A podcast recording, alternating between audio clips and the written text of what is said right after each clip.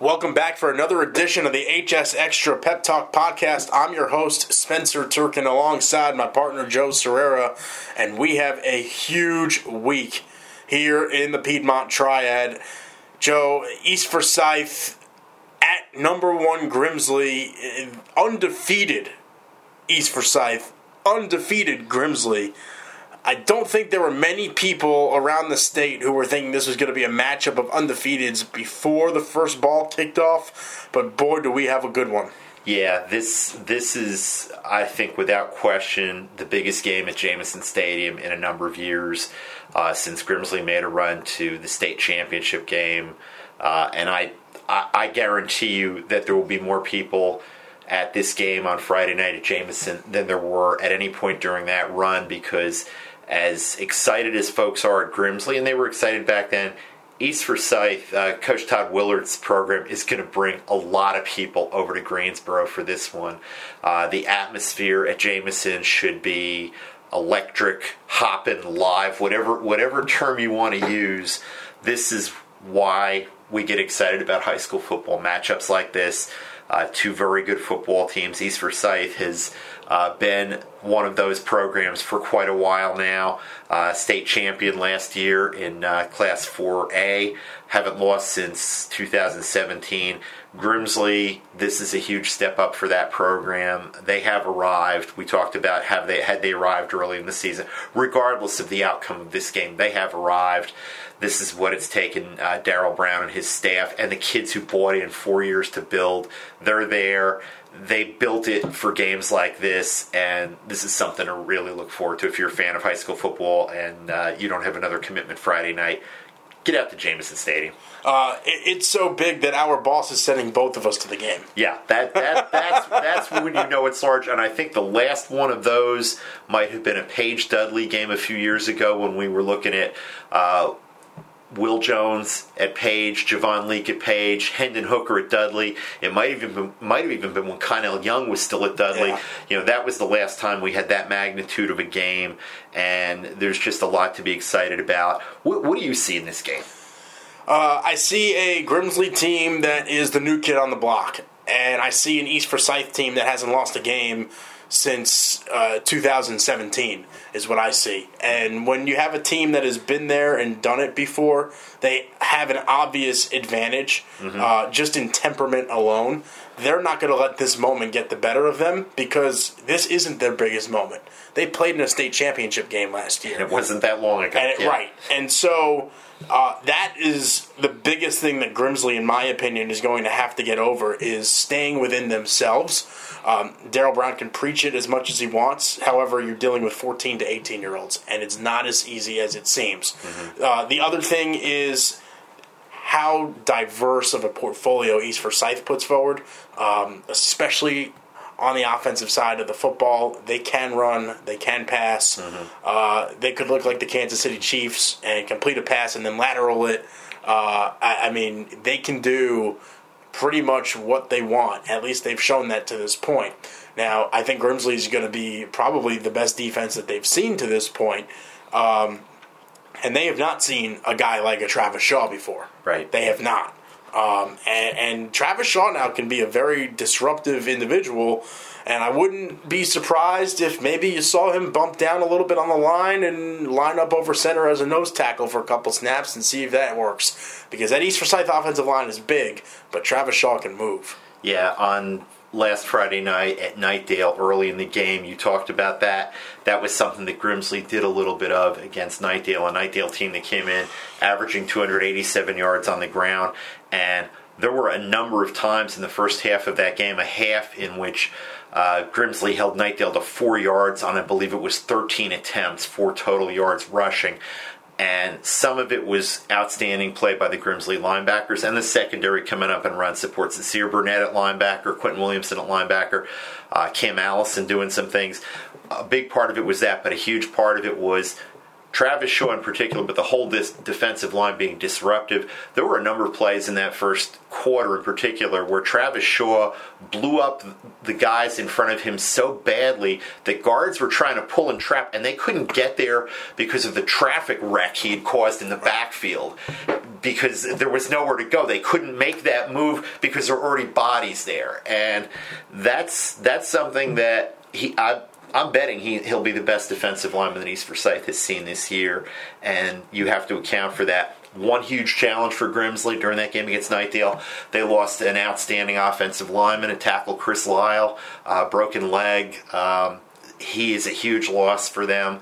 Uh, they had some issues with uh, false starts and a couple of holds after he left the game, so that's something that they've got to watch out for. And for Grimsley, they want to control the ball and the clock a little bit and that's going to mean they're going to have to rely on that, lean on that offensive line and run the ball. But Quan Nora can do that. He runs downhill all the time. I don't know how many times in that Knightdale game the, the Knightdale PA announcer said uh, uh, Quan Nora stopped for little or no gain, and then we looked at the chains and he'd move the ball three or four yards because of the line surge and how he runs downhill.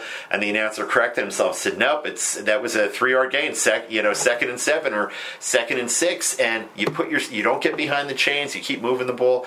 And also, the if it hadn't already happened last Friday night was the emergence of Lawson Albright, their junior tight end.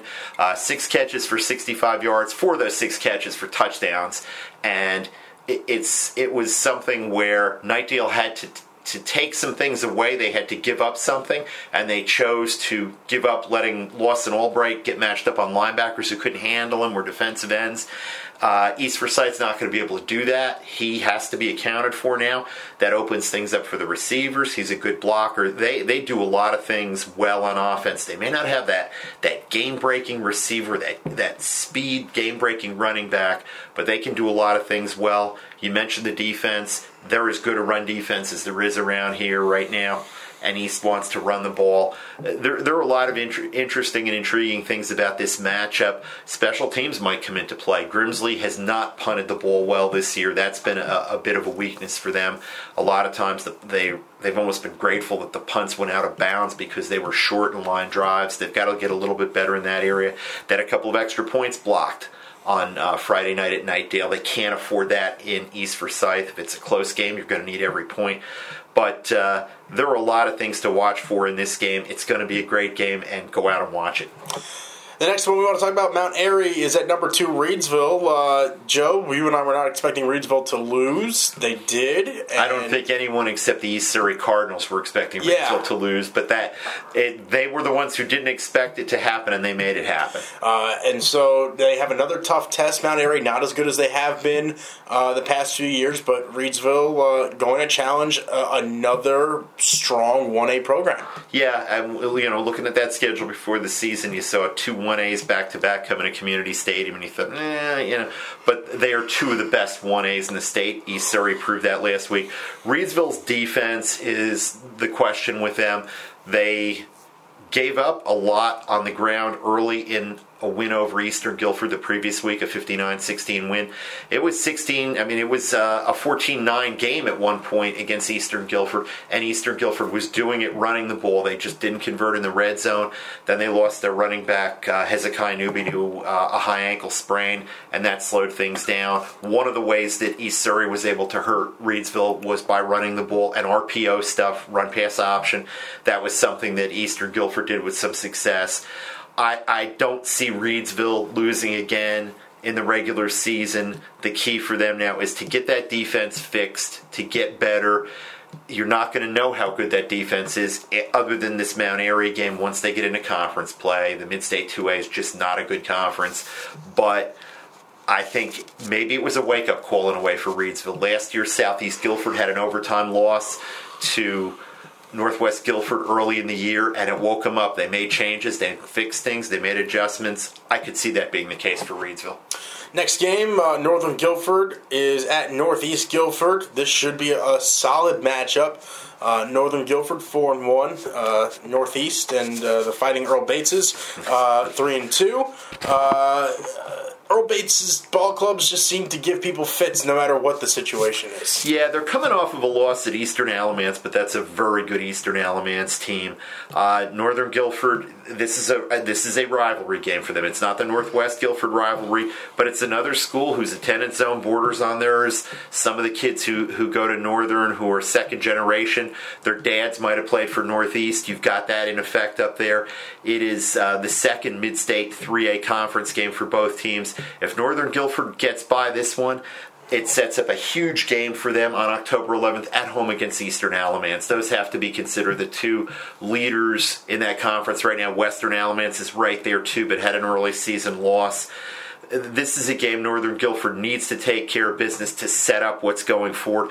Northeast needs this one to stay in play. If they go 0 2 in the conference, admittedly against two of the top three teams in the conference, it's going to be harder for them to keep confidence, and, and they're not going to be able to finish any better than third or fourth in the conference, and then you're worried about playoff seeding and all of that. But this is a big game. Northern Guilford has done things well. They've they've gotten more balance between the run and pass lately running backs uh, Niles Mosley, the senior, Raheem Murchison, the junior, uh, Jordan McKinnis, the sophomore. They've kind of been rotating those guys. They've even got a freshman in the rotation a little bit.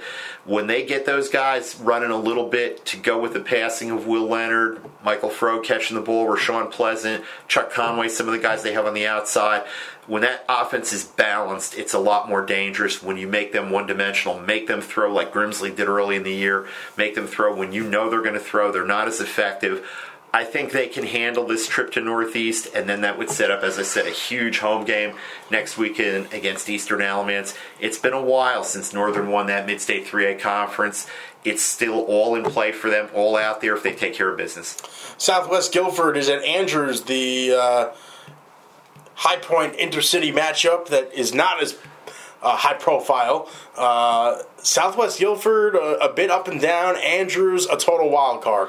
Yeah, Andrews four and one, but the one loss, thirty-five nothing to a Smith team that hasn't beaten another team this year. You, you, you mentioned earlier which Andrews team shows up. We don't know. They've got a really strong running game. They've got some athletes. Uh, the quarterback, uh, Janelle McKeever, can can do damage with his legs. He's a state champion, uh, 200 and 400 guy at the 2A level. He had a punt return for a touchdown last week. He can throw the ball a little bit too but they've been they've been very inconsistent. They've had a lot of penalty issues. They've got to keep that stuff clean because Southwest Guilford, the one thing you can say about them this year, even though they've been a little bit up and down, other than in a loss to East Forsyth, who has dominated some people, is that they've stayed in games. They haven't beaten themselves. They need to do that again against Andrews and look for Andrews to maybe make some mistakes that allows Southwest Guilford to, to pull away. And Southwest Guilford hasn't been great offensively. They're still kind of finding their identity there. The higher the score goes in this one, I like Andrews better, but I think Southwest will keep the score low and win with some disciplined play and just being a little, maybe a little tougher and having played tougher competition.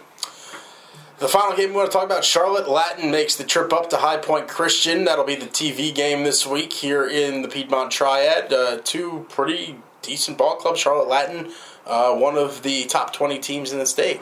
Yeah, uh, they are strong. And uh, High Point Christian had trouble a few weeks ago when they played a similar team, Charlotte Country Day. The Charlotte schools have a lot more students, a lot more uh, athletes to draw from than a High Point Christian does. This High Point Christian team is good, but what they're going to have to deal with is uh, Luke Hommel, their quarterback, broken ankle uh, last week. That is really going to hurt them in this game.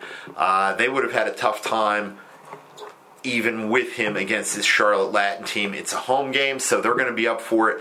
But the quarterback situation, they do have a youngster uh, transferring from Statesville, Gavin Could, who's about 6'5, 215, 220, and has a big arm, can do some things, but you'd rather have the experienced quarterback in a game like this. You never know how, how a guy who's come off the bench and played but hasn't been the starter, how he handles it. You know, maybe maybe he plays lights out because he doesn't know any better. That's I think what High Point Christian is going to need if they're going to pull the upset here. But an upset is a possibility. It certainly is. Well, Joe, uh, plenty of action uh, here this week. Looking forward to it, and uh, I will be out at the Grimsley East Forsyth game with you. Going to be a lot of fun. I'll see you there. Hanging out at Jamieson Stadium should be a great atmosphere for high school football. Uh, make sure you stay uh, with us here uh, for the podcast continuously all throughout the season. And visit us at hsextra.com for continued coverage. We'll have a few extra features this week uh, leading into the big game. So, for my partner, Joe Sirera, I'm Spencer Turkin. We'll talk to you next week. Take care, everybody.